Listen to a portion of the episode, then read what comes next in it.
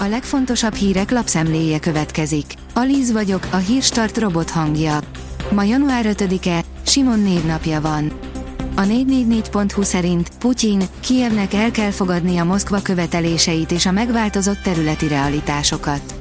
Az orosz elnök Erdogánnak azt mondta, a nyugat romboló szerepet játszik a konfliktusban, mert fegyvert szállít Kievnek, műveleti információval látja el és célpontokat azonosít be neki. A 24.hu szerint küzdjenek most azok, akik eddig nem küzdöttek.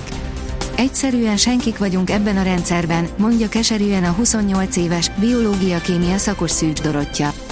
Diákkora óta a tanítása mindene, ám decemberben úgy döntött, hogy felmond a munkahelyén, egykori iskolájában, az Ötvös József gimnáziumban. Portré egy fiatal tanárról, akitől Pintér Sándor konzultációja vett el minden reményt. A Forbes írja, Európa gázellátása megoldódni látszik, Magyarországi nem. Egyre több a földgáz az európai tározókban. Magyarország kivételez alól, itthon továbbra is csökken a töltöttség. A napi.hu oldalon olvasható, hogy lecsapott a klímakatasztrófa Európában.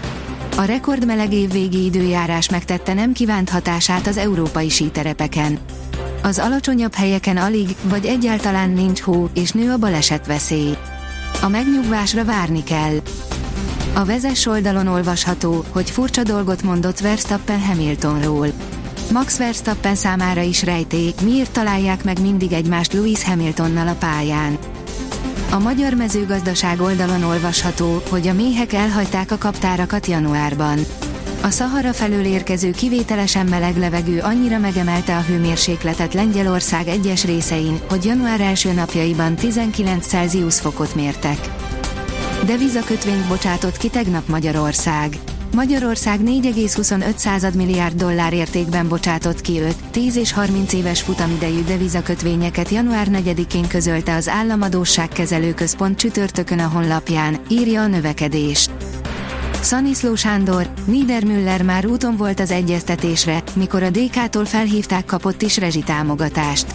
Pert indítanak a DK fővárosi polgármesterei, mert meglátásuk szerint Orbán Viktor politikai bosszúból megtagadta a kerületeik rezsitámogatását. Szaniszló Sándor, a DK fővárosi frakció vezetője a Spirit FM aktuál című műsorában azt mondta, ha kell, Strasbourgig viszik az ügyet, áll a Spirit FM cikkében. Az Agroinform teszi fel a kérdést, tűzifa export, tilos vagy nem? Elvileg korlátozható a tűzifa export az energiaellátás biztonsága érdekében. De mi történik a gyakorlatban? A portfólió írja, különleges fegyvert vetettek be az oroszok, lángolt az égbolt Marinka felett.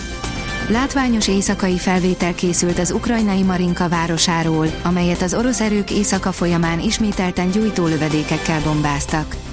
A felvételen jól látható, hogy szinte az egész várost beterítik az orosz lövedékek, a település romjai pedig nagy lánggal égnek. A Hír TV írja, háború Ukrajnában az eddigi legmagasabb a nukleáris fegyverek használatának kockázata Hiroshima és Nagasaki óta. Vendégeink Bogár László közgazdász, Kis Rajmund, a Matthias Corvinus Kollégium diplomáciai műhelyének vezetője és Nicola de Lombertori, francia újságíró voltak.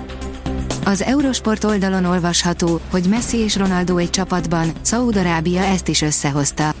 Természetesen nem a szó legszorosabb értelmében, hiszen Lionel Messi várhatóan meghosszabbítja a szerződését a Paris Saint-Germainnel, míg Cristiano Ronaldo már a Saudi Al csapatánál futballozik. Meghalt az Európa bajnok olasz labdarúgó. A Juventus labdarúgó csapat a saját hivatalos oldalain számolt be róla, hogy 83 évesen elhunyt Ernesto Castano, áll a sportál cikkében. Kiadós esővel érkezhet a mediterrán ciklon. Mozgalmas időt ígér a jövő hét, mediterrán ciklon alakíthatja időjárásunkat. Nagyobb területen jelentős mennyiségre van esélye jelenlegi adatok szerint, áll a kiderült cikkében. A Hírstart friss lapszemléjét hallotta.